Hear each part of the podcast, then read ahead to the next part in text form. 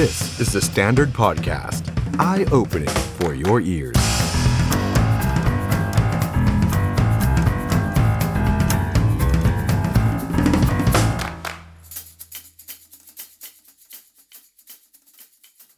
สวัสดีครับ ต้อนรับทุกท่านเข้าสู่รายการ The Standard Now กับผม ออฟชัยนนท์ หานคีริรัตน์ครับ คุณผู้ชมครับ วันนี้เรามาเจอกัน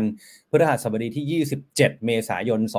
2566 นะครับ เข้าใกล้เข้ามาทุกทีแล้วสำหรับการเลือกตั้งปี 66 ครับ ที่เชื่อเหลือเกินนะครับว่าหลายคนก็รอคอยที่จะออกไปกากบาทใช้สิทธิ์ใช้เสียงของทุกๆคนกันนะครับ ก็อยากจะเชิญชวนนะครับ ให้ทุกคนเนี่ยไปใช้สิทธิ์ใช้เสียงในวันที่ 14 พฤษภาคม ส่วนใครที่ลงทะเบียนเลือกตั้งล่วงหน้าเอาไว้ 7 พฤษภาคมก็อย่าลืมออกไปกากบาทใช้สิทธิ์ใช้เสียงของคุณกันด้วยนะครับ ว่าอีก 4 ปีข้างหน้าประเทศไทยจะอยู่ในมือของใคร และจะมีใครมาบริหารประเทศต่อไป อันนี้น่าสนใจมากๆนะครับ จะเป็นขั้วอำนาจเก่า หรือว่าเป็นขั้วอำนาจใหม่ครับวันนี้มาแลกเปลี่ยนไปพร้อมกันทุกช่องทางของ The Standard เช่นเคยนะครับ ฝากกดไลค์กดแชร์กดติดตาม กด Super Chat Super Thanks ส่งมาให้กับเราได้เลยนะครับ ขอบคุณด้วยสำหรับทุกท่านที่คอมเมนต์กันเข้ามานะครับ คุณพรศักดิ์คุณสายทาน คุณอุไรพร คุณแอลเหนือ คุณเมธา คุณโจวอลเกอร์ คุณสมเกียรติ คุณพัฒคุณมาสเตอร์ภูมิบอกว่าวันนี้ดูสดขอบพระคุณมากเลยนะครับ หรือว่าจะดูย้อนหลังก็ก็ได้เหมือนกัน คุณโอริกิ คุณจักกริดคุณเปรม คุณแบม คุณพิเสถียรคุณโนบอดี้คุณประพศนะครับ คุณนัทชาติ คุณเซเว่น คุณสิทธิพร คุณลอนดอนอสวัสดีทุกท่านเลยนะครับ เข้ามาแล้วกดไลค์ กดแชร์ กดติดตามกันได้ ให้กำลังใจผมและทีมงานกันได้นะครับ วันนี้อีกสักครู่เดียวครับ เราจะได้มาพูดคุยกันแบบสดๆ กับ 2 นักวิชาการรุ่นเก่า อาจารย์สุขุมนวลสุกุลครับ อดีตอธิการบดีมหาวิทยาลัยรามคำแหง มาวิเคราะห์กันหน่อย กับปรากฏการณ์ที่เกิดขึ้น ต้องบอกว่า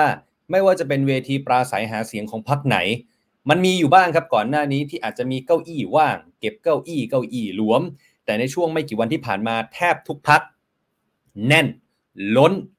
เพราะฉะนั้นวันนี้อยากจะมาชวนคุย รวมไปถึงอาจารย์อีกหนึ่งท่าน หนังสือทุกเล่มของอาจารย์ต้องผ่านตาใครหลาย ๆ คนกันบ้าง รองศาสตราจารย์ดร นันทนา นันทวโรพาสคณะบดีวิทยาลัยสื่อสารการเมืองมหาวิทยาลัยเกริกนะฮะอาจารย์นันทนานี่โอ้โห ผมเชื่อเหลือเกินอย่างผมเนี่ยตอนที่ทำวิจัยปอโทนะหนังสือของอาจารย์หลายเล่มมากนะครับ ที่เป็นส่วนหนึ่งของปริญญาโทของผมนะฮะเพราะฉะนั้นวันนี้จะชวนอาจารย์รุ่นเก่าทั้งสองท่านมาร่วมพูดคุยกัน ปรากฏการณ์ที่เกิดขึ้น ตกลงมันเป็นออร์แกนิกหรือเปล่า หรือมันเป็นเสียงหลอก ตกลงมันเป็นเสียงหลอกหรือเสียงจริง ในโลกออนไลน์กับชีวิตจริง มันสะท้อนกันได้หรือเปล่า ผลโพล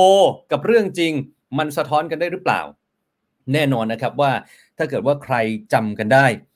แต่ละพักก็จะมีความนิยมตามโพลที่แตกต่างกันออกไป หลายต่อหลายพักโดนค่อนแคะนายกโซเชียล บางพักก็บอกว่าต้องไปรอกันที่สนามจริง แต่อย่าลืมนะฮะว่า อย่างตอนผู้ว่ากทม โพอาจารย์ชาติชาติก็นำโด่งมาตลอด และท้ายที่สุดก็เป็นไปตามโพอะแล้วแต่อันนี้แล้วแต่ว่าคุณจะเชื่อแบบไหนอย่างไร แสดงความคิดเห็นมาแลกเปลี่ยนกันได้นะครับผู้ชมครับ เพราะฉะนั้นพาไปดูกันหน่อยฮะ เสียงจริงหรือเสียงหลอกที่เห็นตามภาพเนี่ยตกลงแล้วมันยังไงกันแน่ ทุกพักมีมาฝากกันก่อนจะไปเจอกับแขกรับเชิญของเรา เริ่มกันที่ก้าวไกลกันหน่อยครับก้าวไกลหลังจากที่สามย่านมิตรทาวเมื่อวันเสาร์ที่ผ่านมาคนก็แน่น ลงพื้นที่ที่นครสวรรค์คนก็แน่น ล่าสุดเมื่อวานนี้นี่ฮะนี่คือภาพเหตุการณ์ที่บริเวณสี่แยกลาดพร้าวบริเวณห้างเซ็นทรัลลาดพร้าวนะครับ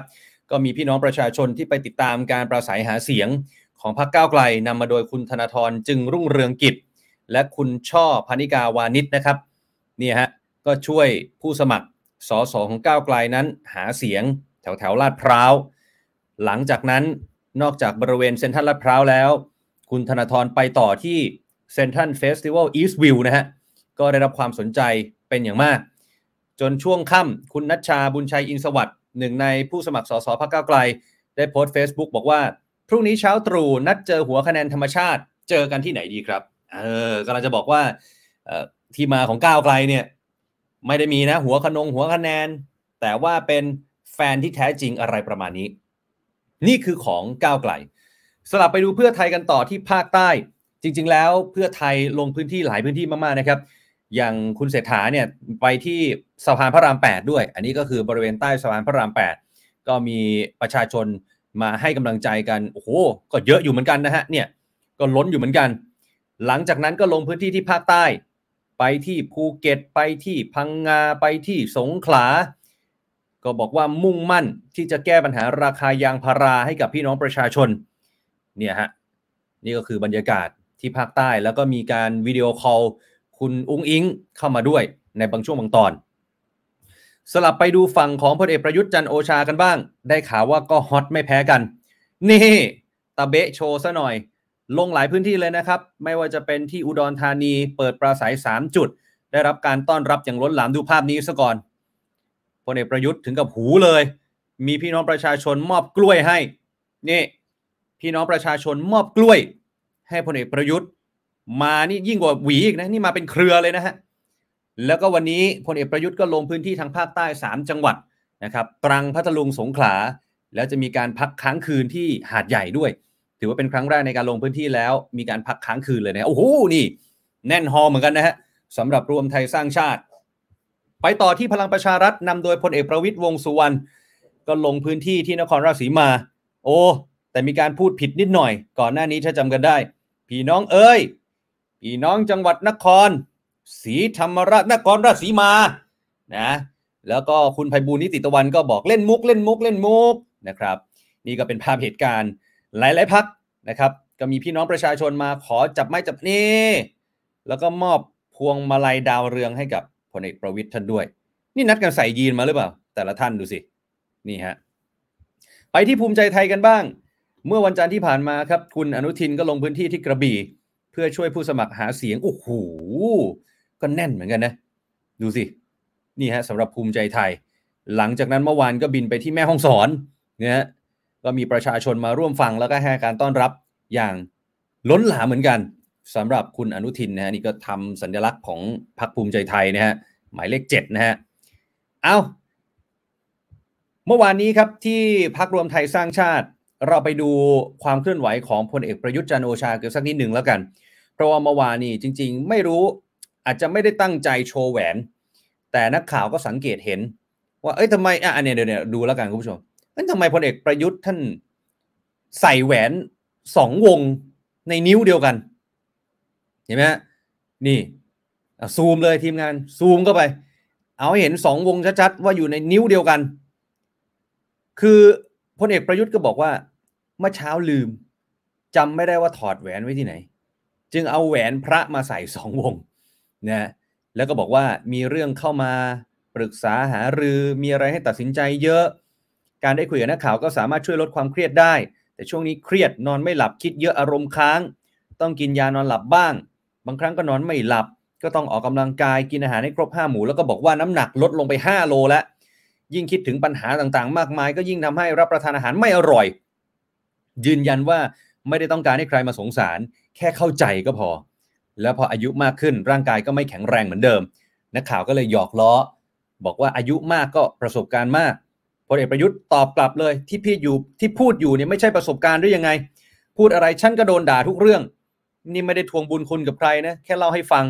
ถ้าพูดอย่างนี้เดี๋ยวคนก็บอกว่าแก่มากเหนื่อยมาก กลับบ้านไปนอนบ้าน พูดไปก็เหนื่อยเปล่านี่แล้วมันก็มีอย่างนั้นจริง ๆ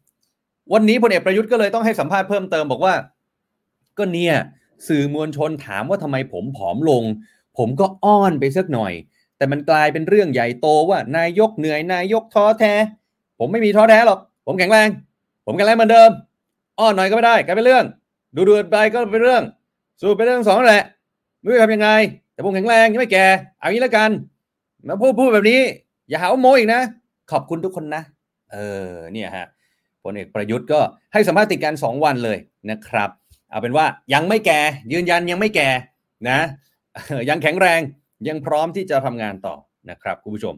อีกหนึ่งประเด็นที่มีการพูดถึงกันในโลกออนไลน์เป็นอย่างมาก แม้ว่าทางกกตจะชี้แจงแล้วนะครับ แต่ว่าหลายคนก็ยังพูดถึง แล้วก็ตามมาด้วยความที่ไม่ค่อยมั่นใจนะครับ อย่างกรณีโลโก้สีพักบางพักทำไมมันซีดกว่าพักอื่น รือการที่ไปพบเรื่องราวความผิดปกติในการเลือกตั้งนอกอาณาเขต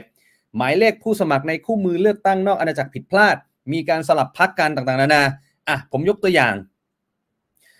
ผู้สมัครสสกรุงเทพเขต3พักก้าวไกลเขาพานักข่าวมาชี้ให้ดู ไหนก้าวไกลอยู่ไหนไหนไหนไหนปรากฏทำไมสีมันซีดจางจนแทบมองไม่เห็น คือมันเห็นนะตัวอักษรที่เขียนว่าพักก้าวไกลเห็นไหมฮะตรงกลางเนี่ยนะ แต่ว่าโลโก้นี่มันจางซะเหลือเกิน จริง ๆ มันไม่ใช่แค่ก้าวไกลเนี่ยคุณผู้ชมลองดูทางซ้ายนะ ถ้าผมเป็นพรรคเพื่อชาติที่ผมก็น้อยใจนะ ดูโลโก้พรรคเพื่อชาติ จางไม่แพ้กันเลยนะแม่มันอยู่ที่อะไรอะผมก็ไม่แน่ใจเนี่ยแต่ไทยสร้างไทยนี่ชัดเจนมากนะสอเสือเด่นเหลือเกิน ที่อยู่ติดกับก้าวไกลเนี่ยเห็นไหมเออ เอ๊ะมันเกิดจากความผิดพลาดของการพิมพ์หรือเปล่านะทำไมมันซีดแค่ก้าวไกลนะครับ ก็อยากให้กกตเนี่ยมีคำตอบแล้วก็แก้ไขโดยด่วนนะครับ ซึ่งล่าสุดเนี่ยคุณจรยุทธ์นะฮะซึ่งเป็นผู้สมัครสสก้าวไกลเนี่ยก็ได้โพสต์บอกว่าขอบคุณทางกกตนะครับ ที่รีบแก้ไขให้รอบนี้แก้ไขเรียบร้อย พิมพ์สีชัดเจนครบทุกพัก แล้วก็ขอบคุณแทนทุกๆพักด้วยนะครับ ส่วนเรื่องความผิดปกติในการเลือกตั้งนอกอาณาเขตอันนี้นี่อันนี้คือแก้แล้ว โอ้อันนี้ชัดเจนนะ ทั้งก้าวไกลทั้งเพื่อชาติ คือพอไปซีร็อก เป็นแบบขาวดำอะผมเข้าใจว่ามันก็คงจะนั่นนะฮะด้วยเฉดสีของก้าวไกลกับเพื่อชาติอะเป็นเฉดสีอ่อนเห็นไหมพรรคอื่นเขาจะเป็นเฉดสีน้ำเงินเข้ม เป็นสีดำอะไรอย่างเงี้ยแต่ก้าวไกลเป็นสีส้ม เพื่อชาติเป็นสีเขียวฟ้า มันอาจจะอ่อนกว่าพรรคอื่นนะมันก็เลยจางไปนะครับอ้าวไปต่อที่ความผิดปกติในการเลือกตั้งนอกอาณาเขตที่หลายคนตั้งข้อสังเกตฮะนำโดยอาจารย์สมชัยศรีสุทธิยกร อดีตกกต แล้วก็เป็นประธานยุทธศาสตร์ขับเคลื่อนนโยบายพรรคเสรีรวมไทยนะฮะก็บอกว่าพบความผิดปกติมากมาย การยกเลิกการเลือกตั้งทางไปรษณีย์ในหลายประเทศ ทั้งทั้งที่มันเป็นวิธีการที่ประหยัดและก็สะดวก รวมถึงการกำหนดระยะเวลาที่เร่งรัดกับประชาชน แต่สุดท้ายก็ดำเนินการด้วยความล่าช้า ดังนั้นพักมีความปรารถนาที่จะเห็นการจัดการเลือกตั้งนอกราชอาณาจักรที่ถูกต้องโปร่งใส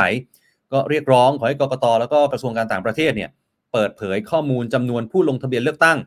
นอกราชอาณาจักรจำแนกเป็นประเทศเลยว่ามันเท่าไหร่นะฮะแล้วก็ฝากไปถึงกกตด้วย ว่าควรออกมาชี้แจงเหตุผลและสาเหตุของความผิดพลาดว่ามันเกิดอะไรขึ้นนะครับ และถ้าเกิดว่าหลังเลือกตั้งมันมีอะไร ทางอาจารย์สมชัยก็บอกว่าขอใช้สิทธิ์แทนประชาชนในการดำเนินคดี ฐานปฏิบัติมิชอบต่อกกตทั้งชุดด้วยนะครับ อันนี้อาจารย์สมชัยพูดนะครับผมไม่ได้พูดนะฮะไปต่อกันที่รองโฆษกพรรคเพื่อไทยครับ คุณชนินรุ่งธนเกียรติ ออกมาเปิดเผยสำหรับการประกาศรายชื่อผู้สมัครรับเลือกตั้งสสกทมเขต7แล้วเอกสารที่มันออกมาอะคุณผู้ชมลองดูแล้วกัน คือผมว่ามันน่าจะมีปัญหาเวลาซีหลอกแล้วล่ะ ดูสิ ส่วนหนึ่งนะ คือเรื่องซีหลอก ดูหน้าดิอะดูหน้าผู้สมัคร มันเห็นไหมเนี่ย มันเห็นไหมว่าใครเป็นใคร เอาเอาตรงเอาดูคนที่สองตรงกลาง นี่คุณอะไรเนี่ย ผมยังอ่านไม่ออกเลยคุณสุภดิษฐ์เหรอ ดูหน้าสิผม ไม่รู้แล้วนะว่าหน้าตาคุณสุภดิษฐ์เป็นยังไงอะดูดูหน้าน้อยใจไหมล่ะนะแต่ประเด็นมันไม่ได้อยู่ที่ไอความซีดหรือความชัดของหน้าผู้สมัครอย่างเดียว รองโฆษกพักเพื่อไทยบอกว่า ในเอกสารเนี้ยอะดูของเพื่อไทยหน่อย ผู้สมัครพักเพื่อไทยไปอยู่ในช่องของผู้สมัครพักอื่น ขณะที่ผู้สมัครของพักอื่น ก็ถูกล้อมกรอบภาพสังกัดพักที่ไม่ใช่ของตัวเอง เมื่อประชาชนสอบถามไปยังสถานทูตก็ได้รับแจ้งว่ามันเป็นเทมเพลตสำเร็จรูป จากกกตเนี่ยฮะแล้วสถานทูตไม่สามารถแก้ไขได้แล้วอ้าวอ้าวยังไง แล้วก็ยังพบเหตุการณ์ลักษณะคล้ายๆกันที่โอซาก้าประเทศญี่ปุ่น ทางเพื่อไทยก็เลยบอกว่าไอเหตุการณ์นี้มันสะท้อนถึงความผิดพลาดของกกตสะท้อนถึงความไม่เป็นมืออาชีพ แล้วมันอาจจะทำให้เกิดความกังขา หรือว่าไม่โปร่งใสนี่ฮะ รวมไปถึงเรื่องของงบประมาณอีก ว่าเอ๊ะมันอะไรยังไงกันแน่ จริง ๆ แล้วมันมีอีกกรณีหนึ่งคือภาพนี้มันอาจจะยังไม่ชัดเท่าไหร่ มันจริง ๆ มันมีอีกหลายภาพเลยนะฮะ ที่คือเหมือนกับบรรทัดมันตกอะเดี๋ยวเดี๋ยวเอาทีมงานถ้ามีภาพนี้เอาซูมภาพนี้ก็ได้ ถ้าไม่ได้มีภาพอื่นเอาภาพนี้ซูมซูมไปที่เอกสารนิดนึงนะฮะเนี่ยเนี่ยเนี่ยอ่าอ่าโอเคอะเลื่อนลงมานิดนึงฮะโอเค เลื่อนลงมานิดนึงอะโอเคพอละพอละอยู่ตรงนี้นะฮะคือบางครั้งเนี่ย ไอ้พักเนี่ยเห็นไหมคุณผู้ชมจะเห็นพักไหมพักเนี่ยมันไปอยู่ใต้ชื่ออดูตรงกลางนะผมยกตัวอย่าง เอกภพเหลืองประเสริฐภูมิใจไทย หมายเลขหกผมยกตัวอย่างอันนี้ไม่ได้หาเสียงให้เขานะ คุณเอกภพเนี่ยภูมิใจไทย แต่ประเด็นคือมันมีบางที่ที่พักเนี่ยมันกระเด็นไปอยู่อีกหน้าหนึ่งคุณผู้ชมนึกออกไหมมันตัดที่นามสกุลพอดี แล้วพักไปกระเด็นอยู่อีกหน้าหนึ่งมันกลายเป็นว่าพักเนี่ยไปเป็นหัวของผู้สมัครท่านอื่นในอีกหน้าหนึ่ง มันก็เลยอาจจะเกิดความเข้าใจผิดได้ อะไรอย่างเงี้ยเนี่ยฮะซึ่งวันนี้ครับทางกกตนะครับ ก็ได้ออกเอกสารชี้แจงถึงกรณีที่เกิดขึ้นในสื่อสังคมออนไลน์ เกี่ยวกับเอกสารแจ้งเจ้าบ้าน ที่ทางกกตจัดทำถึงเจ้าบ้าน เพื่อแจ้งรายละเอียดข้อมูลนโยบายของพรรคการเมือง และผู้สมัครรับเลือกตั้ง ที่มีบางพักแล้วก็บางหมายเลขหายไป คือเมื่อวานเนี้ยมันมีการแชร์ในโลกออนไลน์ โดยบุคคลบางบุคคลนะที่บอกว่า เอ้ยทำไมเอกสารที่แจ้งมายังเจ้าบ้านเนี่ย ไม่มีเพื่อไทยไม่มีก้าวไกลหน้ามันหายไปกกตชี้แจงแล้วนะครับ บอกว่าได้มีการตรวจสอบจากต้นฉบับแล้ว มีครบทุกหน้า แล้วกระบวนการสั่งพิมพ์ก่อนจัดส่งกกตก็ได้ตรวจอย่างรอบคอบครบถ้วน ขอยืนยันว่าข่าวดังกล่าวนั้น ไม่ใช่ข้อเท็จจริงที่ผิดพลาดจากกกต ซึ่งทางกกตกำลังสืบสวนข้อเท็จจริงว่า มันผิดพลาดจากไหน หากพบว่าเป็นการกลั่นแกล้ง จะดำเนินการไต่สวนเพื่อดำเนินคดีต่อไป ทั้งนี้ทางกกตได้ทำหน้าที่ตามกรอบของกฎหมาย และยึดหลักสุจริตโดยแท้ต่อไป นี่คือสิ่งที่กกตออกมาชี้แจงแล้วนะครับคุณผู้ชมครับ เราจะมาวิเคราะห์ทางการเมืองกันหน่อยใกล้เลือกตั้งแล้วนะครับ วันนี้แขกรับเชิญท่านแรกที่จะมาพูดคุยกับเราครับ ต้อนรับรองศาสตราจารย์ สุขุมนวลสกุล อดีตอธิการบดีมหาวิทยาลัยรามคำแหงครับ อาจารย์สุขุมสวัสดีครับ สวัสดีครับคุณนับครับ ครับอาจารย์สวัสุสดีขุมครับครับ ใกล้เลือกตั้งเข้ามาทุกทีแล้วนะครับ อยากจะให้อาจารย์เริ่มจากครับการวิเคราะห์ปรากฏการณ์ที่ไม่ว่าพักไหนตอนเนี้ยลงพื้นที่ไปที่ไหนก็แล้วแต่ คนล้นแทบทุกพักเลยนะฮะหลายคนก็เลยตั้งข้อสังเกตว่า เอ๊ะมันเป็นออร์แกนิก คือมันเป็นโดยธรรมชาติหรือเปล่า หรือว่าเราจะมองแล้วเราจะดูแยกออกได้ยังไงว่า อันไหน อันไหนจริงอันไหนหลอกอะไรอย่างเงี้ยฮะอาจารย์ก็จะไปแยกมันทำไมล่ะนะอะมันมันครับมีทั้งสองแบบผสมกันเลยนะอืมนะเพราะฉะนั้นบางทีก็คืออย่างเช่นเอ่อเวทีที่ตั้งเนี่ย จะมีผู้รับผิดชอบอืมนะซึ่งคนผู้รับผิดชอบก็จะตั้งเก้าอี้ใช่ไหมฮะ ทีนี้ครับตั้งเก้าอี้เนี่ย เต็มเต็มไม่เต็มเนี่ยนะหรือล้นนะมันก็จะดูกัน ถ้าขาดก็ก็คนคนที่รับผิดชอบนี่ก็อาจจะต้องว่าเอ่อก็จะอาจจะเสียหน้าหรือว่าเสียเครดิตในในพวกตัวเองอะนะครับเพราะฉะนั้นจริง ๆแล้วเนี่ยนะ ผมว่านะ มันมีทั้งการขนมามีทั้งอ่ามาโดยธรรมชาตินะครับ มีหมดนะเพราะว่าวันนี้เนี่ย ที่ทำไมถึงชื่อชื่อคิดว่า มันไม่เหมือนเมื่อก่อนนะครับ ยังไงคือฮะวันนี้นั่งอยู่ที่บ้านเนี่ย มันนั่งอยู่ที่บ้านมันก็เข้าถึงการหาเสียงได้อ๋อไลแต่ฟ์เมื่อก่ต่าองนนี้นะครับ มันต้องไปคือทีวีนี่แทบจะไม่สนใจเรื่องการเลือกตั้งเลยนะ ๆครับ วิทยุเนี่ยไม่มีเลยก็แล้วกัน ว่าอย่างนี้แล้วก็ก็ได้นะไม่มีขึ้นไหนทำไม่มีไม่มีเอ่อผู้ดำเนินรายการที่ไหนให้เป็นเรื่องสำคัญนะครับ รู้สึกจะเป็นเรื่องต้องห้ามเลยครับรายการเมืองสมัยก่อนนะอืมอ่าเพราะฉะนั้นเวลาที่ผู้ผู้สมัครเขาจะเข้าถึงประชาชนเนี่ยฮะนะเขาก็ต้องจัดเวที ดึงผู้คนให้มาฟัง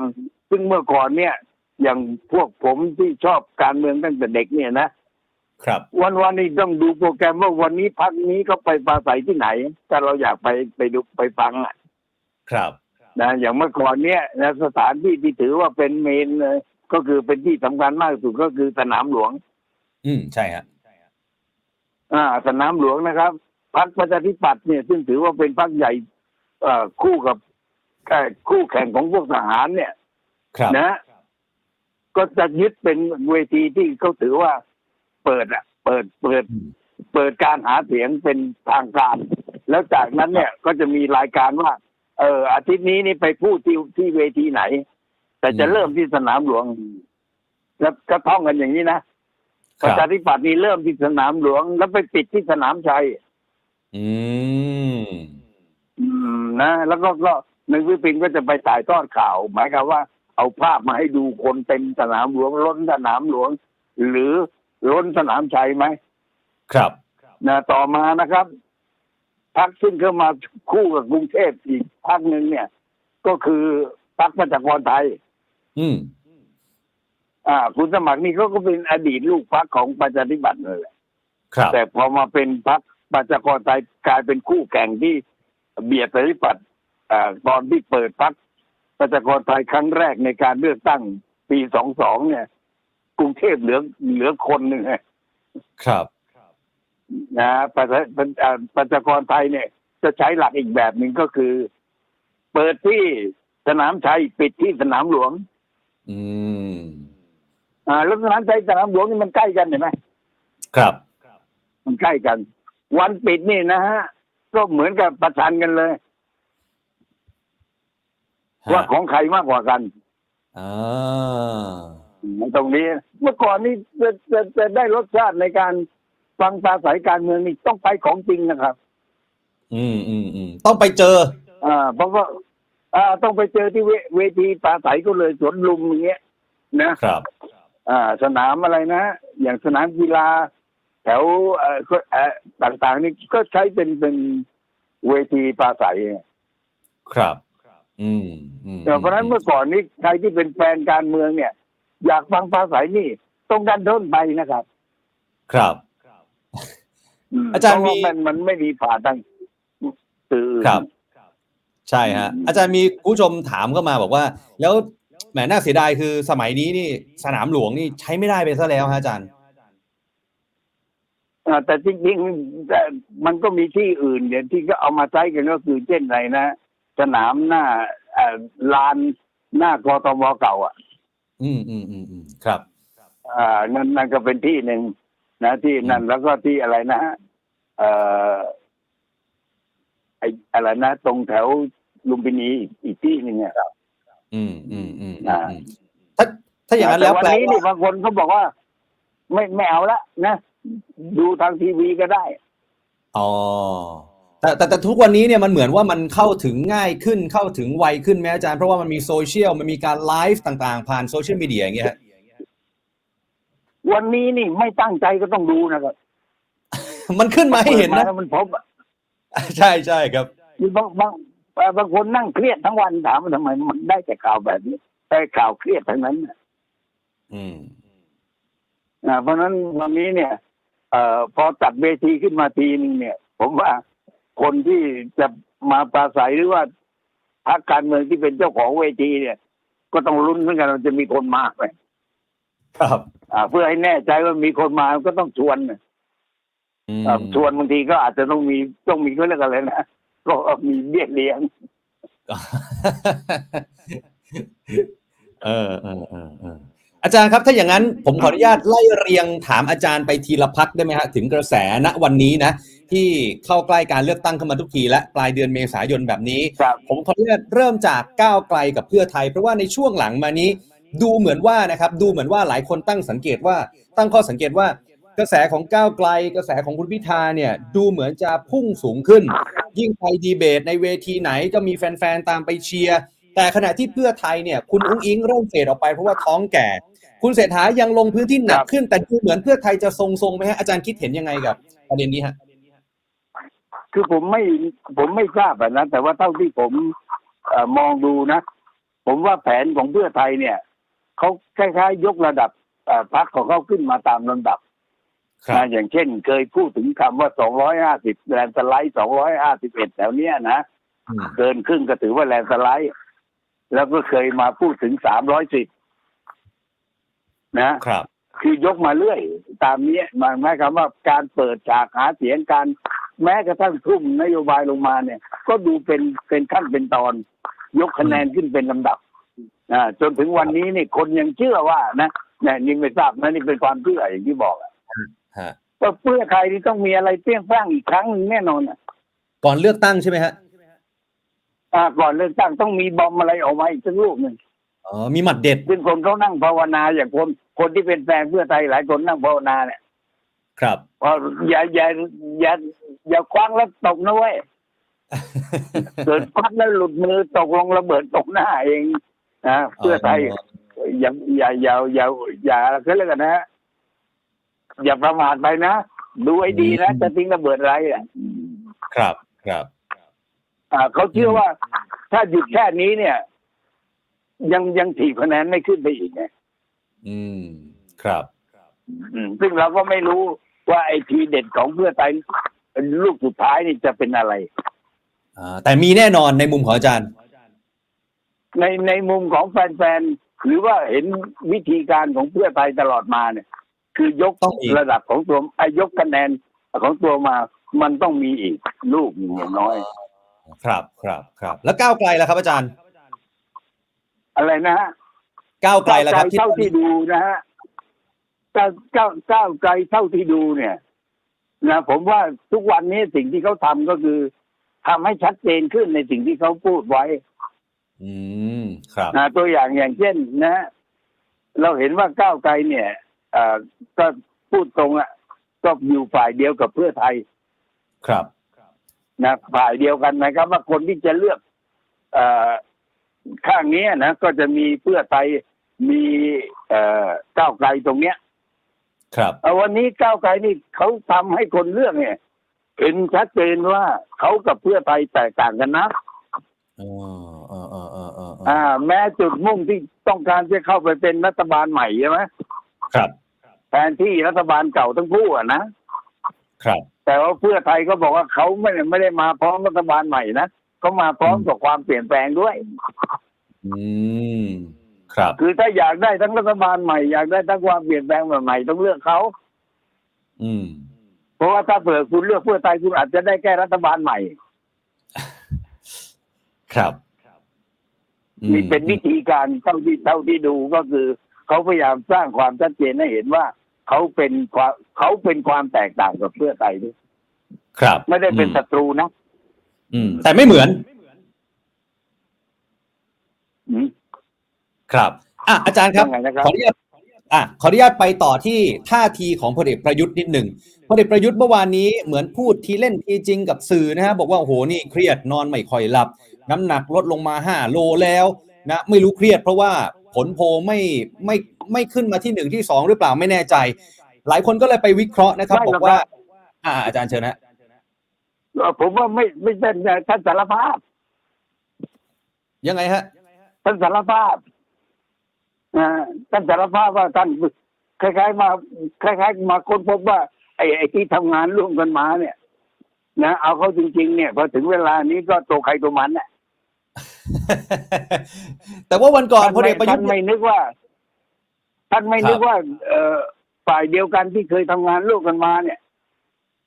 จะไม่ร่วมรับผิดชอบอะไรด้วยเลยเอ่อซัดกันนัวเลยซัดกันรัวไม่ใช่เป็นซัดอย่างเดียวสิ อะไรที่ไม่ดีนั้นเป็นเป็นเป็นของท่านทั้งนั้นโยนให้ลุงตู่หมดเอ่อเยอะให้ลุงตู่ถ้าทุกความจริงเนี่ยท่านควรยืดอกรับนะเพราะท่านเองเป็นคนประกาศท่านเป็นหัวหน้าทีมเศรษฐกิจเองอ่าแต่แต่กาถึรงตอนนี้ท่านคิดว่ามันน่า มันน่าจะรับผิดชอบร่วมกันใช่ไหมเป็นรัฐบาลมาด้วยกันเนี่ย ใช่ฮะวันนั้นท่านพูดอย่างนั้นอ่าจะไหนถึง อ่าจะไหนถึงว่าแยกตัวอ่าคล้ายๆเอาแต่ของดีใส่ตัวนะเหมือนอย่างเหมือนอย่างอ่าคนดูคนฟังนี่มันดิมนก็ มันไม่ใช่เกิบเกินอย่างเดียวมันประหลาดใจด้วยนะครับคุณเห็นไหมเนี่ยอย่างเนี้ยแต่ละพักขึ้นมานี่ลดค่าน้ำมันทั้งนั้น วันนี้ตลาดอ่าวันนี้ตลาดน้ำมันโลก ตลาดน้ำมันโลกราคาตก บ้านเราขึ้นพูดอยู่บนเวทีว่า รถนะมันต้องน้ำน้ำมันต้องลดอย่างนั้นต้องลดอย่างนี้ของจริงก็ขึ้นเนี่ยมันต่างมันมาอะไรก็มันวันเนี่ยบ้านเราเมืองเราเนี่ยตกลงไอ้ที่พูดกันเนี่ยหลอกกันเลยว่าเราคิดเป็นใจเหมือนกันนะเอออันนี้อาจารย์อ่าพูดถึงพอพอพอบอกว่าหลอกกันหรือเปล่าต้องต้องให้โทษเหรอที่มันน้ำมันขึ้นเพราะรัฐบาลเก่าเออ ก็เขาบอกนี่ไงอาจารย์อ่าฝั่งของคุณมิ่งขวัญหรือคุณชัยวุฒิพลังประชารัฐเขาบอกว่า ก็พลเอกประวิตยไม่ได้เป็นนายกพลเอกประยุทธ์เป็นนายกอยู่ ถ้าพลเอกประวิตยเป็นนายกลดเลย ราคาน้ำมัน ราคาแก๊สอ่ามันมันมันก็พูดได้อย่างนั้นแต่ว่าคุณอ่าตู่นี่เขาก็บอกว่า จริงๆคือไม่ว่าจะขึ้นหรือลดอะไรเนี่ย มันรับผิดชอบร่วมกันทั้งหมดอะอย่าโบยอย่าโบยอ่า วันนี้ท่านไม่ไม่เอาละวิธียืดอกว่า มีอะไรก็ว่าผมมาผมเองนี่แหละหัวหน้าทีมเศรษฐกิจเอเพราะอท่านรู้สึกว่าเขาพูดพูดอย่างนั้นเสียคะแนนเว้ยครับ พูดอย่างนั้นเนี่ยท่านพูดอย่างท่านพูดที่อย่างที่เราได้ยินวันนี้ อย่างครับน้อยที่สุดท่านก็คิดว่าน่าจะทำให้พวกที่ทำงานร่วมกันมาเนี่ย เบาลงบ้างอะสำนึกบ้างอะว่าทำงานด้วยกันมาอ่าอ่าอ่าอาจารย์ครับ ถ้าอย่างนั้นเมื่อกี้เราพูดถึงพลังประชารัฐแล้ว เราถามต่อเลยล้วกันนะฮะว่าหลังจากที่พลเอกประวิตยพยายามจะทำภาพของตัวเองใหม่ ว่าจะเป็นผู้นำในการก้าวข้ามความขัดแย้ง แต่ทีนี้ประเด็นคือเวลาคนของพลังประชารัฐไปดีเวทตามวงต่างๆ ตามสื่อต่างๆ เนี่ย หลายคนบอกว่ามันมันดูดุเดือดมากนะมันดูไปไฟกับคนนั้นคนนี้ไปหมดเลยนะดูไม่ก้าวข้ามเท่าไหร่เลยอาจารย์มองไงฮะก็ไม่ได้ก้าวข้ามอะไรนะ ไอการก้าวข้ามเนี่ยนะคือวันนี้ผมว่าพลพลเอกประวิตยนี่ส่องกระจกแล้วจำตัวเองไม่ได้อะทำไมฮะ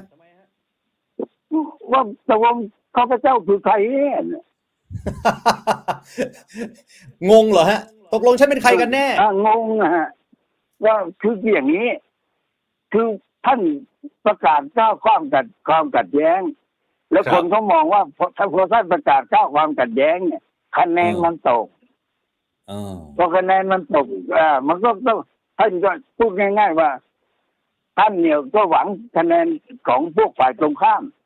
ในเวลาเดียวกันนี่คะแนนฝ่ายฝ่ายที่เคยได้มาเนี่ย มันค่อยๆเสียไปอะ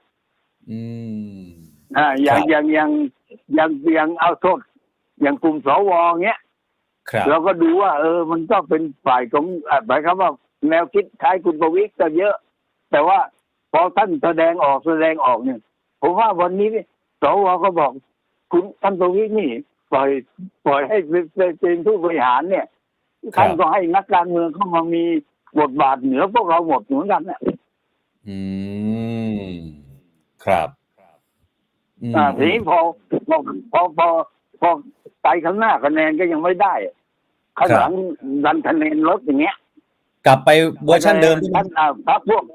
พรรคพวกก็เลยบอกให้กลับไปที่ไอ้เวอร์ชันเดิม ดีกว่า เออ ก็ไปพูดกับท่านท่านเดอออกมา ตอนนี้เลยจำจำรูปโฉมไม่ได้แล้วตกลงท่านคือใครวะเนี่ยโอเคอ้าวอาจารย์พอดีเวลาเราน้อยขออนุญาตไปต่อที่ประชาธิปัตย์หน่อยแล้วกันนะฮะคือประชาธิปัตย์เนี่ยครัคุบณจุรินทร์ก็บอกว่าต้องดูผลการเลือกตั้งอีกครั้งหนึ่งว่าจะไปจับมืออะไรยังไงกับใคร ขณะที่คุณชวนเนี่ยขึ้นเวทีปราศัยนะฮะ คือพูดขนาดที่ว่าคือไม่ต้องถึงขนาดว่าจะเป็นรัฐบาลอย่างเดียวนะ เป็นฝ่ายค้านก็เป็นได้ คือถ้าเกิดไม่ใช่ว่าพระหรือโจรมาชวนไปร่วมรัฐบาลก็ไปตามเขาต้องมีศักดิ์ศรีอาจารย์มองประชาธิปัตย์ยุคนี้ว่ายังไงบ้างฮะเออผมว่าผมว่าประชาธิปัตย์ยุคนี้ไม่ใช่คุณชวนน่ะอืมคุณชวนคือสัญลักษณ์ของประชาธิปัตย์แน่นอน แต่เป็นสัญลักษณ์แบบเก่า ครับเพราะว่าคุณชวนนี่ประกาศด้วยความภาคภูมิใจตลอดมาว่า คนเราลงเล่นการเมืองไม่ได้หวังเป็นรัฐบาลแต่อย่างเดียว ผมเมื่อลงเล่นการเมืองครั้งแรกนะเพื่อนบอกนะ รู้อยู่เลยว่าต้องไปเป็นฝ่ายการฮะอ่าเพราะสมัยนั้นไม่มีใครเป็นนายกได้นอกจากจอมพลถนอมอะ อืม ครับใช่ไหมก็มีสสประเภทสองอะไรต่ออะไรท่านท่านบอกท่านเป็นอย่างนั้น แต่ว่าพวกนักการเมืองวิปัตย์ยุคหลังเนี่ยเขาเห็นว่าการเป็น สสนี่ถ้าได้เป็นรัฐบาลเนี่ย มันน่าจะดีกว่าเป็นฝ่ายค้านครับอ่าเพราะฉะนั้นนิสัยใจคอของสสประชาธิปัตย์ยุคหลังเนี่ย มันไม่เหมือนยุคแรก อืม แล้วมันไม่เหมือนยุคกลางที่ว่าพร้อมจะเป็นฝ่ายค้านก็ได้ พร้อมจะเป็นฝ่ายรัฐบาลก็ได้มีคุณชวนคนเดียวที่ได้เป็นครบ เป็นทั้งนายกเป็นทั้งผู้นำฝ่ายค้านเห็นไหมเออแต่ว่าคนอื่นในพักอาจจะไม่ได้คิดแบบคุณชวนใช่ไหมอาจารย์ ไม่ใช่ไม่ได้คิดแบบคุณคนอื่นนี่ไม่เห็นด้วยกับแบบคุณชวนน่ะอ๋อก็หวังจะเป็นรัฐบาลเอาง่ายๆเลขาพักเนี้ยไม่สมัครอะไรเลยเนี่ยคุณหมายความว่าไงอ๋อก็หมายความว่า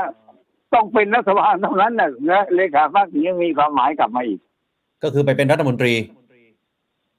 ต้องเป็นรัฐมนตรีต้องนั่งอื่นไม่มีเลยนี่ไม่เป็นหลักสสด้วย ครับครับ อืมอะอ่านี่คือเพราะฉะนั้นครับอ่าครับเพราะฉะนั้นวันนี้เวลาเรามองประชาธิปัตย์เนี่ย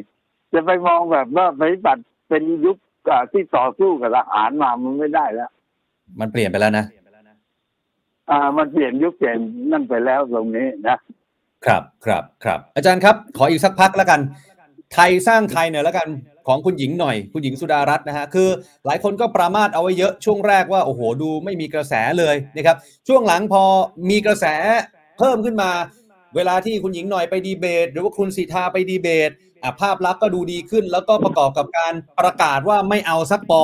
หลายคนก็ยกให้ไปอยู่หมวดเดียวกับก้าวไกลไปแล้ว แต่บันดันมาเจอดราม่าเผาป้ายหาเสียงของผู้สมัครอีก อาจารย์มองไทยสร้างไทยว่ายังไงฮะ รอบนี้จะได้สอสอมากน้อยขนาดไหนฮะคือผมว่าคงคงไม่ได้สูงเอ่อคงไม่ได้มากอย่างที่เอ่อทางคนก่อตั้งพรรคมั่นหมายอะนะครับแต่ว่าไอ้ภาพของการเผาเผาบ้านตัวเองอะไรอย่างเงี้ยนะ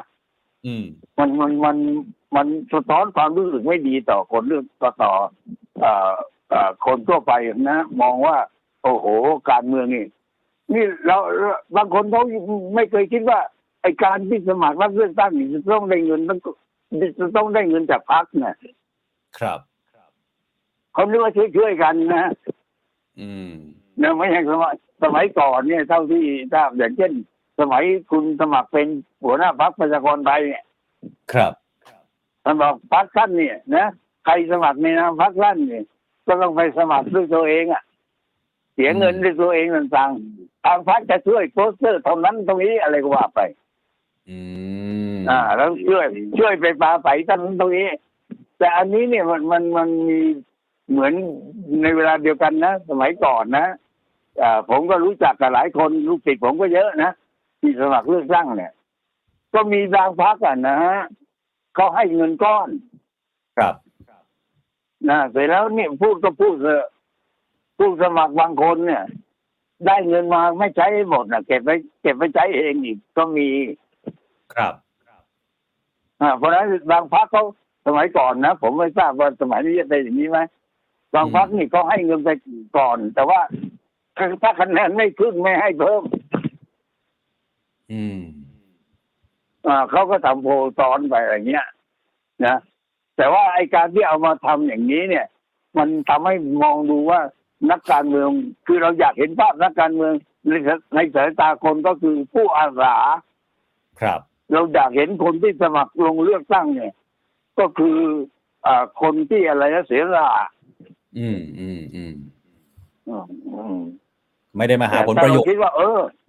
อ่าไม่ได้มาหาผลประโยชน์นะอืมครับครับโอเคครับอาจารย์ครับ วันนี้รบกวนเวลาอาจารย์ประมาณนี้นะครับ เดี๋ยวไว้ชวนอาจารย์มาคุยกันใหม่ครับวันนี้ขอบคุณครับอาจารย์ครับ สวัสดีครับ สวัสดีครับครับคุณผู้ชมครับนี่คือรองศาสตราจารย์สุขุมนวลสกุลครับอดีตอธิการบดีมหาวิทยาลัยรามคำแหงนะครับ เราไปกันต่อเลยดีกว่านะครับ วิเคราะห์การเมืองกันต่อนะครับ ในมุมของการสื่อสารกันบ้าง กับรองศาสตราจารย์ดร นันทนานันทวโรพาสครับคณะบดีวิทยาลัยสื่อสารการเมืองมหาวิทยาลัยเกริกครับอาจารย์สวัสดีครับ สวัสดีค่ะ คุณออฟแล้วก็ท่านผู้ชมทุกท่านค่ะ ครับโอ้โหวันนี้ดีใจมากนะฮะ เจอแต่ในหนังสือนะครับอาจารย์ครับ หนังสืออาจารย์เยอะมาก วันนี้ได้มาพูดคุยกันแล้วนะครับ ก่อนอื่นเลยครับขออนุญาตชวนอาจารย์คุยถึงปรากฏการณ์ที่เกิดขึ้นในช่วง ไม่กี่วันที่ผ่านมาว่า ไม่ว่าพักไหนตอนเนี้ยเวทีแน่น เวทีแตกคนแห่แหนกันไปแทบจะทุกพักเลยนะครับ แต่มันก็เกิดการเหมือนการบลัฟกันในหมู่ของแฟนๆของแต่ละพักอะเขาบอกว่า อุ๊ยอันเนี้ยของปลอม อันเนี้ย พากันมาแบบเหมารถบัสมา อันนี้ของจริง บางคนบอกอ้าวที่แคบหรือเปล่าคนก็เลยเยอะ อาจารย์มองเรื่องนี้ยังไงฮะคือการลงพื้นที่หาเสียงเนี่ยนะคะ มันเป็นการหาเสียงที่ได้ทั้งคนในพื้นที่แล้วก็ได้พื้นที่สื่อ ซึ่งตรงเนี้ยทุกพักเนี่ย ก็จะต้องพยายามจัดหาคนมาให้เต็มคาราเบลเลย เพื่อให้ดูแน่นดูมีพลัง เพราะว่ามันเป็นวิธีการสื่อสารที่จะสร้างความมั่นอกมั่นใจ ให้กับบรรดาผู้เลือกตั้งได้ว่าพักของเขาเนี่ยเป็นที่นิยมเป็นอย่างยิ่งนะครับซึ่งถ้าเผื่อว่าจัดปราศัยแล้วคนหงอยๆ ดูกันระหว่างผู้ปราศัยกับหัวหน้าพักอันเนี้ย มันจะทำให้พักนั้นเนี่ยเสียภาพลักษณ์ไป แล้วก็ทำให้เสียความรู้สึกว่าไม่มีคนสนับสนุน ทีนี้ครับถ้าเราจะดูว่าพักไหนออร์แกนิกก็คือว่ามันเป็นของแท้ หรือว่าพักไหนที่มันมีการจัดตั้งเอ่อชักชวนกันมา อันนี้คิดว่าคนที่ติดตามดูการเมืองเนี่ยนะคะเขาดูจากสื่อต่างๆเนี่ยเขาก็คงจะตัดสินใจได้ มันก็มีทั้งสองอย่างนะคะ แต่ว่ามากน้อยในสัดส่วนที่แตกต่างกัน เราดูจากพฤติกรรมของคนที่ไปร่วมการปราศัย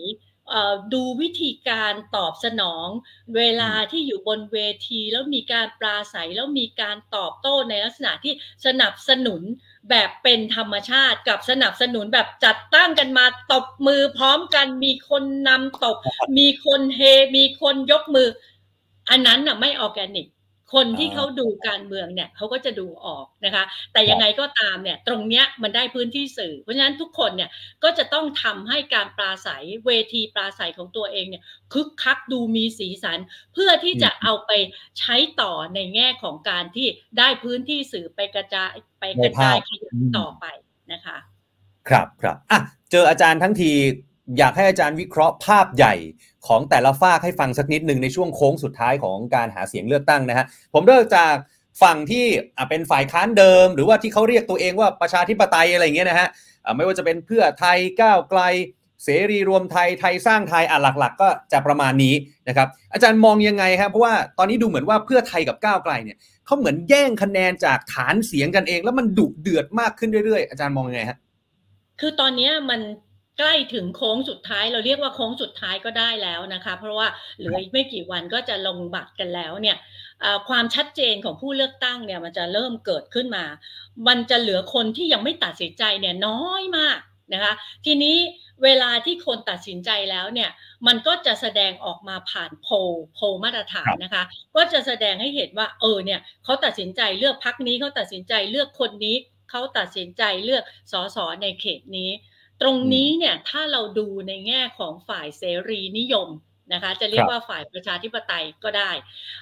คะแนนเนี่ยเดิมเนี่ยโพเนี่ยมันชี้ไปที่พักเพื่อไทยค่อนข้างชัด แล้วก็โดดเด่นแล้วก็ขึ้นไปบางบางบางโพเนี่ยนะคะพีคถึงขนาดว่าเกือบ 50%อันนี้ก็แปลว่าพักเพื่อไทยเนี่ยเป็นหัวหน้าของกลุ่มนี้แหละนะคะ ตามมาห่างๆด้วยพักก้าวไกล แต่นาทีนี้ที่เป็นโค้งสุดท้ายเนี่ยพักก้าวไกลเหมือนกับไม้ผลัดสุดท้ายเนี่ย มีแรงฮึดขึ้นมา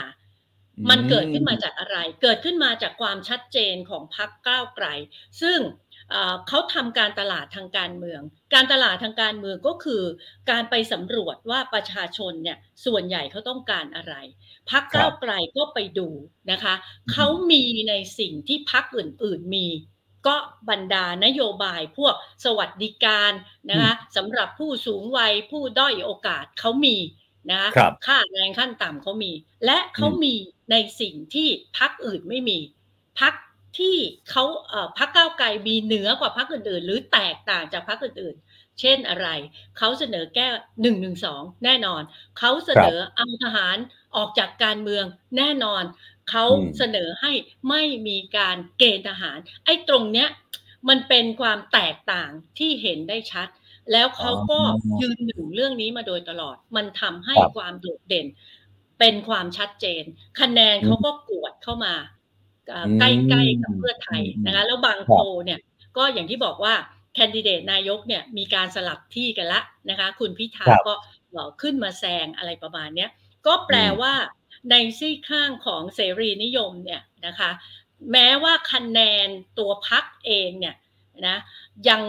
ก้าวไกลยังไม่สามารถที่จะก้าวขึ้นไปแทนได้อย่างอย่างเต็มๆนะคะแต่ก็จี้ติดเข้ามานะก็เราก็จะได้เห็นแล้วค่ะว่าพักที่จะได้คะแนนเสียงน่าจะมากที่สุดน่าจะอยู่ที่เพื่อไทย แล้วก็ตามด้วยก้าวไกลนะคะ ส่วนเสรีรวมไทยหรือไทยสร้างไทยเนี่ย ก็จะเป็นตัวสอดแทรกซึ่งในการเลือกตั้งครั้งนี้เนี่ยนะคะพักที่มีความโดดเด่นแล้วก็ชัดเจนเนี่ยมันก็อยู่ที่สองพักแรกพักอื่นๆเนี่ยถามว่านโยบายมีคล้ายๆกัน แต่ความมั่นมั่นใจในการที่จะไปเป็น ถ้าได้รับเลือกตั้งเยอะจะไปเป็นรัฐบาลเนี่ยมันกลับไปอยู่ที่สองพักแรกเพราะนั้นสองพักแรกเนี่ยก็จะเป็น หัวหมูทะลวงฟันของกลุ่มนี้แหละค่ะอ่าอะทีนี้ไปอีกฝากหนึ่งบ้างฮะอาจารย์ฝากอนุรักษ์นิยมนะฮะหรือหลายคนก็บอกว่าฝากเดียวกันกับพลเอกประยุทธ์นี่แหละนะฮะก็คือมีรวมไทยสร้างชาติ พลังประชารัฐภูมิใจไทยประชาธิปัตย์อาจารย์มองยังไง เพราะว่าบางคนก็บอกว่าอะบางคนบอกพลเอกประยุทธ์โดดเด่นขึ้นมามาก บางคนบอกสี่พักนี้อาจจะเฉลี่ยเฉลี่ยกันไปเลย อาจารย์ว่ายังไงบ้างฮะ คือในกลุ่มเนี้ยเรามองเป็นสองสองซีกนะคะ ก็คือซีกบัญชีรายชื่อกับซีกเขต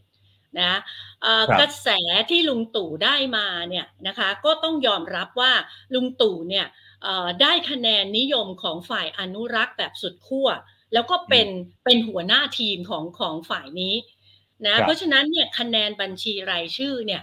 เอ่อพักรวมไทยสร้างชาติเนี่ยน่าจะได้คะแนนเอ่อในกลุ่มเนี้ยมากที่สุด นะคะสำหรับบัญชีรายชื่อ เพราะว่าภาพลักษณ์แล้วก็ชื่อชั้นที่แสดงออกมาเนี่ยนะคะพักรวมไทยสร้างชาติเนี่ยแสดงความชัดเจนในความเป็นผู้นำในเรื่องของความเป็นอนุรักษ์นิยมแบบสุดขั้ว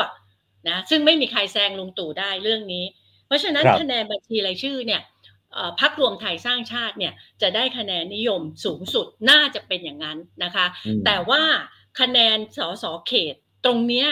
เราต้องดูนะคะว่าหลังจากที่พักภูมิใจไทยเนี่ยเขาก็ภูมิใจดูดสสเข้าไปที่เป็นเกรด A นะคะครับตรงเนี้ยเขาได้เข้าไปค่อนข้างเยอะ นั้นไอสสเขตเนี่ยมันก็จะไปวัดกันที่เรื่องของตัวบุคคลนั้นอืมตรงเนี้ยนะคะภูมิใจไทยเนี่ยน่าจะเป็นเอ่อผู้นำในเรื่องของสสเขตสำหรับครักบลุ่มนี้ นะคะอืมเพราะว่าอืมเขาเองเนี่ยเขาได้เตรียมแบบกระสุนดินดำแล้วก็เอ่อบรรดาตัวบุคคลที่เขาเอ่อไปไปดูดูดมาทั้งหมดเนี่ยเขาน่าจะครับเป็นเจ้าตลาดในส่วนตรงนี้ ส่วนอืมเอ่อพลังประชารัฐเนี่ยดูดูเนี่ยตอนแรก ๆก็ก็เหมือนกับจะมาแรงนะคะอ่าอ่าก็แต่ว่ามาแผ่วในตอนที่อืมลุงตู่ประกาศตัวชัดเจนนะภาพลักษณ์ก็อ๋อก็กลายเป็นว่าเอ่อกลุ่มนี้เนี่ยพรรครวมไทยสร้างชาติเนี่ยจะได้เปรียบ นะครับเอ่อพลังประชารัฐเนี่ยสสเขตยังพอมีอยู่นะคะอืมก็ต้องทำพื้นที่ให้หนักเพื่อที่จะทำให้เอ่อความโดดเด่นของตัวเองเนี่ยเหนือเหนือกว่าคนอื่น ๆ ในพื้นที่นะคะครับส่วนเอ่อพรรคประชาธิปัตย์เนี่ยก็ต้องบอกว่ามัน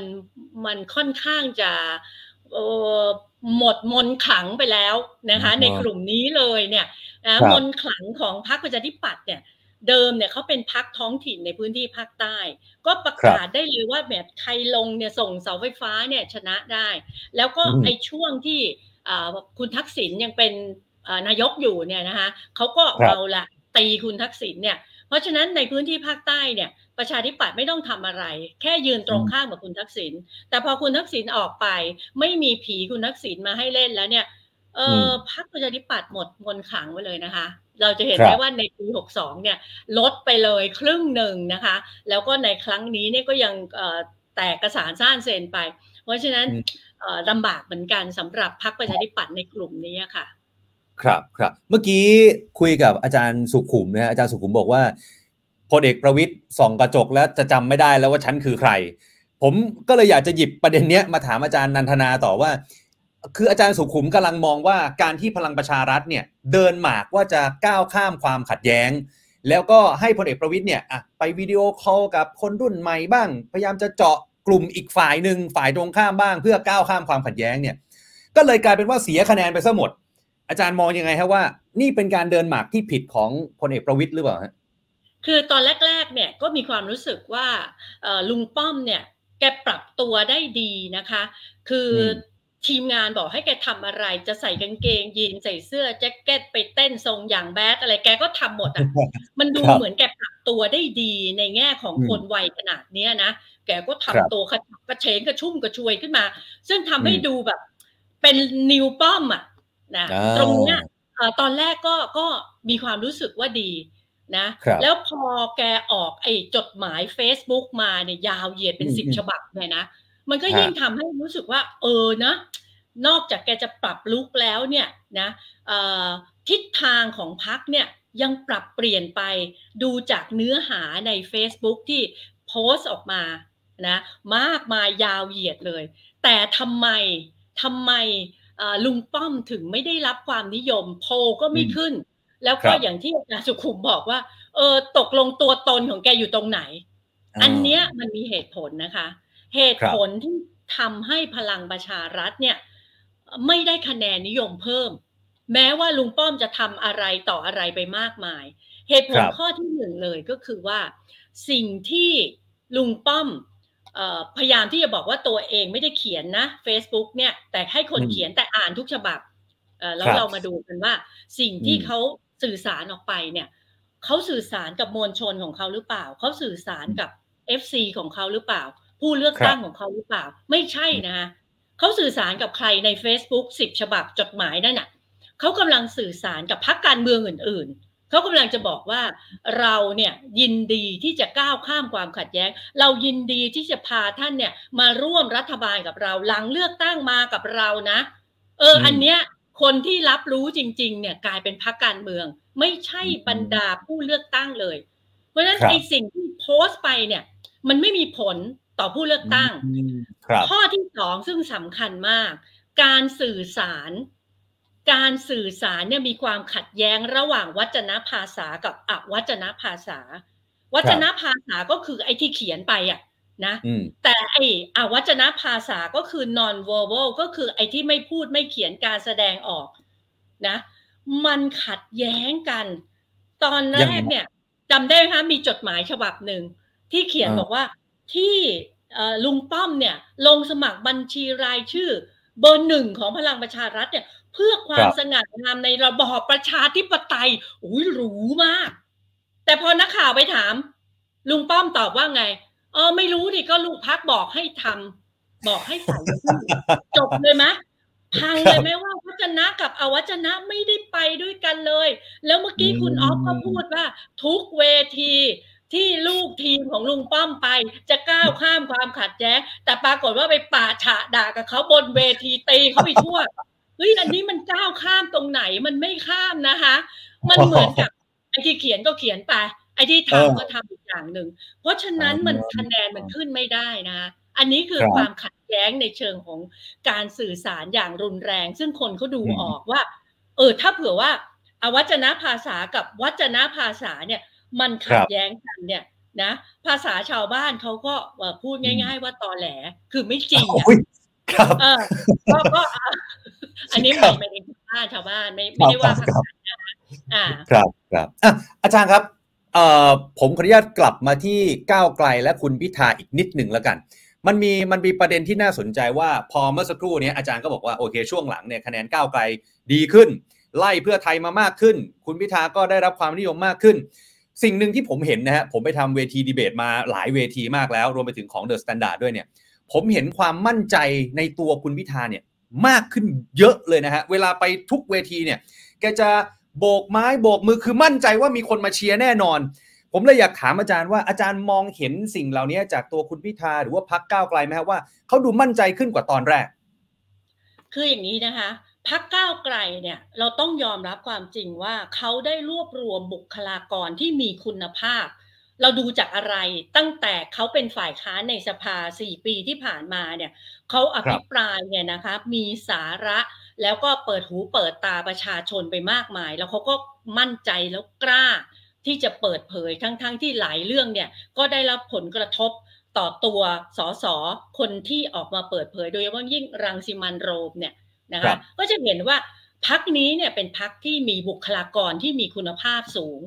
แล้วก็เวลาที่เขาออกไปสื่อสารเนี่ยเนื่องจากเขามีข้อมูลไงฮะการพูดของเขาการสื่อสารของเขาเนี่ยมันมันสะท้อนข้อเท็จจริง มันทำการบ้านมา มันไม่ใช่พูดเพื่อที่จะมาเอาคะแนนเฉพาะหน้า แต่เขาพูดเพราะว่าเขามีข้อมูลเขาเตรียมตัว เขาทำการบ้านเหมือนกับที่เขาไปอภิปรายในสภา ทีนี้ไอ้ความมั่นอกมั่นใจเนี่ยมันสะท้อนออกมาจากอะไร ในแง่ของการสื่อสารเนี่ยถ้าคุณมีอะไรอยู่ในกบาลพิภพของคุณ คุณมีอะไรอยู่ในสมองคุณเนี่ย คุณก็มั่นใจที่จะออกไปพูดนะแต่ถ้าเผื่อว่าคุณแบบ เออเขาก็เตรียมอันนี้มาให้อ่านก็มาอ่านก็ไม่ค่อยถูกก็มอตัวเล็กมองไม่เห็นอีก อันนี้เวลาจะพูดจะอะไรไปเนี่ย มันก็อึกอัก เอออะมันไม่มันไม่มั่นใจ แต่คนพักก้าวไกลเนี่ยนะคะไล่ไปตั้งแต่หัวหน้าพักไปจนลูกพักทุกคนเนี่ยเขามีความมั่นอกมั่นใจ เพราะข้อมูลที่เขาเตรียมมาเนี่ยเขาเตรียมด้วยตัวเขาเอง แล้วเขาก็แสดงออกแล้วเขาก็สื่อสารออกไป และไอ้ความที่เขาเกิดความชำนาญนะ ก็คือว่าเขาอยู่ในสภามา มันก็ไม่ได้ครับแตกต่างจากเวทีการปราศัยหรอกเขาก็ต้องอืมยืนพูดกับกล้องยืนสื่อสารกับคนทั้งประเทศเพราะฉะนั้นครับเวลาเขาไปยืนอยู่ในพื้นที่เนี่ยเขาก็จะแสดงความมั่นอกมั่นใจ แล้วยิ่งเอ่อบรรดา FC ของเขาเนี่ยที่อยู่หน้าเวทีก็จะจะบอกก็ได้ว่าพรรคนี้เนี่ยถ้าจะบอกว่ามีจัดตั้งเนี่ยก็น่าจะเป็นพรรคที่มีจัดตั้งน้อยที่สุด คือบรรดาอืมแฟนๆเนี่ยตั้งใจมาแล้วมาแล้วก็ตอบสนองกับสิ่งที่บรรดาสสหรือผู้แทนขึ้นไปพูดเนี่ยเขาก็ตอบสนองอย่างเป็นธรรมชาตินะคะครับก็จะจะบอกว่าออร์แกนิกที่สุดแล้วล่ะเขาก็เลยเกิดความมั่นอกมั่นใจ แล้วก็อืมความมั่นใจมันสะท้อนออกมา การสื่อสารเนี่ย มันครับต้องเป็นทั้งวจนะแล้วก็อวจนะ วจนะก็คือเนื้อหา content ที่คุณสื่อสารออกไป message ที่คุณส่งออกไป แล้วก็อืมลีลาท่าทาง มันก็จะยิ่งทำให้เกิดพลังนั้นตรงเนี้ยอ๋อเขารู้ว่าเขาจะสื่อสารแล้วเนี่ยทำให้คนมั่นใจ ก็ต้องอืมใช้ลีลาท่าทางที่ทำให้คนเนี่ยรู้สึกเชื่อถือเขาได้ ตัวครับเขาก็ต้องมั่นใจในสิ่งที่เขาแสดงออกไป มันก็เลยอ๋อกลายเป็นว่าทั้งสองอย่างผสมกัน ทั้งเนื้อครับหาที่เขาสื่อสาร และลีลาท่าทางที่เขาเอ่อพกความมั่นใจมาจากสิ่งที่เขาได้เตรียมเนื้อหามาอืมมันก็เลยครัทำบให้คนเกิดความรู้สึกว่าโอ้ยฮึกเหิมมั่นอกมั่นใจ แล้วโพลยังผสมเข้าไปอีกโอ้โหทีนี้ก็คือครับเต็มที่ร้อยเปอร์เซ็นต์อาจารย์ ถ้าอย่างพอพอพอคุยกันเรื่องนี้เนี่ยผมก็เลยนึกถึงพลเอกประยุทธ์ขึ้นมา นึกคือคือนึกขึ้นมาเนี่ยนึกขึ้นมาในแง่ของการที่ว่าช่วงหลังเนี่ยดูแกเปลี่ยนไป คือโอเคแหละ ยังมีลูกโมโหลูกฉุนเฉียว แต่มีหลายจังหวะหลายครั้งที่ซอฟมากขึ้น แล้วพยายามที่จะเป็นกันเองมากขึ้น ออกสื่อมากขึ้น ก่อนหน้านี้ 8 ปีไม่เคยเห็นไปนั่งสัมภาษณ์ตัวต่อตัวกับสื่อกับทีวีไม่มีนะฮะ เพิ่งจะมีตอนนี้อาจารย์มองท่าทีหรือว่าการสื่อสารของพลเอกประยุทธ์ในช่วงหลังว่ายังไงบ้างฮะคือเอ่อลุงตู่เนี่ยพยายามที่จะทำตัวให้เป็นนักการเมืองนะคะ เหมือนอย่างที่ที่ท่านก็ได้บอกไปว่าเออตอนนี้ท่านเป็นนักการเมืองเต็มตัวแล้วแล้วก็ครับที่สำคัญก็คือว่า ท่านต้องลงหาเสียงนะ ไม่มีใครเอาราชรถมาเกย ให้ท่านไปขึ้นไปเป็นนายกเอ่อแบบที่ท่านยึดอำนาจมาอีกแล้ว เพราะฉะนั้นตรงที่ท่านจะต้องลงไปเพื่อที่จะขอคะแนนคนเนี่ยอืมท่าทีของท่านเนี่ย ถ้าท่านยืนแข็งเป็นนายทหารเป็นพลเอก แล้วก็แสดงท่าเหมือนกับเป็นผู้บังคับบัญชาเนี่ย มันไม่มีใครไปเลือกท่านหรอก ท่านก็จะต้องปรับตัว ปรับตัวทำท่าทีเหมือนกับว่าท่านนั้นเป็นกันเองกับบรรดาประชาชน แล้วลองนึกภาพดูนะ คนเป็นพลเอกนะ มาจับไม้จับมือแล้วก็แสดงท่ายิ้มแย้มแจ่มใสเป็นกันเองอุ้ยชาวบ้านก็จะมีความรู้สึกแบบโอ้ยคนนี้เขาไม่ถือตัวเลยอืมันก็จะทำให้เขาเนี่ยเอ่อได้ความรู้สึกได้ฟีลที่แบบ มันเป็นกันเองอะ่ะ แล้วลุงครับตู่พอลงไปอย่างเงี้ย เห็นชาวบ้านเขาตอบสนองกับท่าทีของตัวเองเนี่ยอืมลุงตู่ก็พยายามที่จะทำแบบนี้ เพื่อออที่จะเพิ่มคะแนนนิยม แล้วครับท่านก็คงจะตระหนักแล้วว่าพักการเมืองของท่านเนี่ยไม่มีจุดขายอะไรเลย นอกจากตัวท่าน ถ้าท่านไม่ทำแบบนี้นะพักของท่านน่ะจะไม่ได้คะแนน ท่านก็ต้องทุ่มเต็มตัวเลย เพื่อที่จะครับให้ได้คะแนนนิยมตรงเนี้ย ท่านก็ต้องทำนะอืมเหนื่อยแค่ไหนท่านก็ต้องทำท่านจะมาบ่นว่าแบบเออแบบน้ำหนักลดไปห้ากิโลจริง ๆ เนี่ย อันนี้เป็นการสื่อสารที่ที่ไม่ควรนะโอ้แล้วยพทำอไมฮะท่านมาบ่นน่ะ ว่าแบบเออเฮ้ยน้ำหนักลดไปห้ากิโลเหนื่อยมากเลย คนจะตีความว่าไง เหนื่อยก็ไปเลี้ยงหลานไปเลย เพราะว่าในทางการเมืองเนี่ย คนที่อาสามาเป็นผู้แทน คนที่อาสามาปกครองบริหารประเทศเนี่ย ก็เป็นคนอาสา เป็นจิตอาสาอืมอืมอืมมันไม่ใช่ใครมาบังคับ เพราะฉะนั้นเนี่ย คนเป็นนักการเมืองเนี่ยต้องสื่อสารยังไง โอ้โหแบบแข็งแกร่งยืนหยัดนะอ่าต้องท้อไม่ได้เหนื่อยไม่ได้ ยิ้มตลอดเป็นตัวตึงตลอดเวลา มันจึงอืมจะทำให้คนเขารู้สึกว่าเฮ้ยถึงอายุเยอะนะ แต่ใจสู้แล้วไม่เคยบ่นเลย ไม่เคยท้อเลย อันเนี้ยถึงจะทำให้คนเขามั่นใจว่า ไปบริหารประเทศแล้วจะไม่ถอย เออเออเออเออโอ้เห็นภาพชัดเจนมากขึ้นนะฮะพอดีเสียดายมากอาจารย์เวลาเราน้อยขออีกหนึ่งคำถามทิ้งท้ายหน่อยว่าในช่วงโค้งสุดท้ายนี้ครับอาจารย์คิดว่าจะมีอะไรออกมาอีกไหมอย่างเมื่อสักครู่นี้ อาจารย์สุขุมบอกว่าให้จับตามองหมัดเด็ดของเพื่อไทยในช่วงโค้งสุดท้าย ว่าอาจจะมีอะไรที่สร้างความฮือฮาอีก ผมถามคำถามนี้พ่วงไปกับอีกหนึ่งเรื่องว่า ณตอนนี้เนี่ยแน่นอนว่าฝั่งเพื่อไทยก้าวไกล ดูจะมีคะแนนนิยมที่เพิ่มมากขึ้น ทั้งทางโพลแล้วก็โลกโซเชียลบางคนยังค่อนแคะ ว่าจะเป็นนายกโซเชียล อาจารย์มองสองเรื่องนี้ยังไงฮะคือโดยธรรมชาติของการเลือกตั้งเนี่ยนะคะ ทุกพักเนี่ยก็จะกักเอาหมัดเด็ดเอาไว้ปล่อยในช่วงโค้งสุดท้าย โดยเฉพาะอย่างยิ่งพักเพื่อไทยเนี่ยนะคะคือเดนเองเนี่ยเคยทำวิจัยเรื่องพักไทยรักไทยสมัยเรียนปริญญาเอกอยู่เนี่ยทำวิจัยเรื่องนี้เลย แล้วก็พบว่าพักไทยรักไทยเนี่ยเขารณรงค์หาเสียงเลือกตั้งเป็นเฟสนะคะ แล้วสุดท้ายโค้งสุดท้ายเนี่ยเจ็ดวันสุดท้ายเขาเรียกว่าเฟสสุดท้ายเขาจะปล่อยมุกเด็ดออกมานะซึ่งตรงเนี้ยเราต้องจับตาดูนะคะพักใหญ่ๆเนี่ยจะมีมุกเด็ดที่จะปล่อยออกมา แล้วเราก็ต้องจับตาดูด้วยนะคะว่า เราก็มามุกเด็ดของแต่ละพักเนี่ยมันเป็นเรื่องปกติ แต่มันจะมาพร้อมกับวิชามานที่ถูกขุดออกมาในโค้งสุดท้ายนี้ คุณออฟยังจำได้ไหมคะ เดี๋ยวพอโค้งสุดท้ายมาแล้วเผาบ้านเผาเมือง โค้งสุดท้ายมาแล้วคนคนนี้พาคนไปตายนะโค้งสุดท้ายไม่เลือกเราเขามาแน่นะหรือว่าไอ้พักนี้แหละจะเปลี่ยนประเทศเป็นสาธารณรัฐเห็นไหมคะมันมาพร้อมกับหมัดเด็ดและวิชามานอันนั้นบรรดาผู้เลือกตั้งทั้งหลายเนี่ยก็ต้องก็ต้องตระหนักนะคะ ว่าอันนี้มันคือการพยายามที่จะทำให้ พักได้คะแนนหรือไปดิสเครดิตพักการเมืองบางพักนะคะทีนี้ถามบอกว่าในแง่ของการสื่อสารของพักการเมืองต่างๆ ในโค้งสุดท้ายนี้เนี่ยนะคะมันจะมีโอกาสที่จะเป็นพักการเมืองที่ชนะเลือกตั้งจริง ๆ หรือว่าจริง ๆ แล้วมันก็แค่เป็นพักที่ชนะในโพ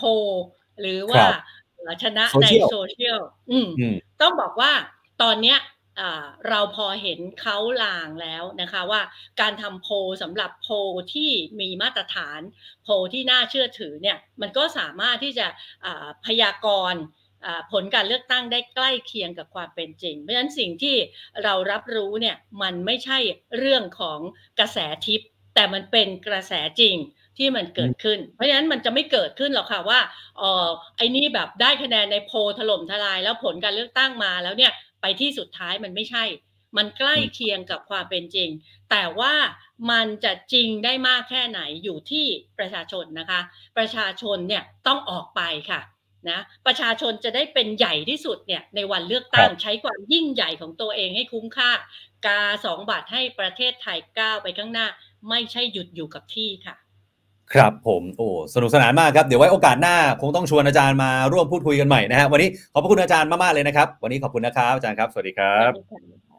คุณผู้ชมครับ นี่คือรองศาสตราจารย์ดร นันทนา นันทวโรพาสครับคณะบดีวิทยาลัยสื่อสารการเมืองมหาวิทยาลัยเกริกนะครับ วันนี้หมดเวลาของผมและทีมงานแล้วนะครับ ถ้าเกิดว่าผู้ชมชื่นชอบคลิปนี้ ฝากกดไลค์กดแชร์ กดติดตาม กดซุปเปอร์แตงซุปเปอร์แชทให้กับเราได้นะครับ เป็นกำลังใจให้กับผมและทีมงานแล้วก็ขอบคุณผู้ชมทุกท่านนะครับ ที่คอมเมนต์เข้ามาพูดคุยกัน วันนี้ลาไปก่อนครับ สวัสดีครับ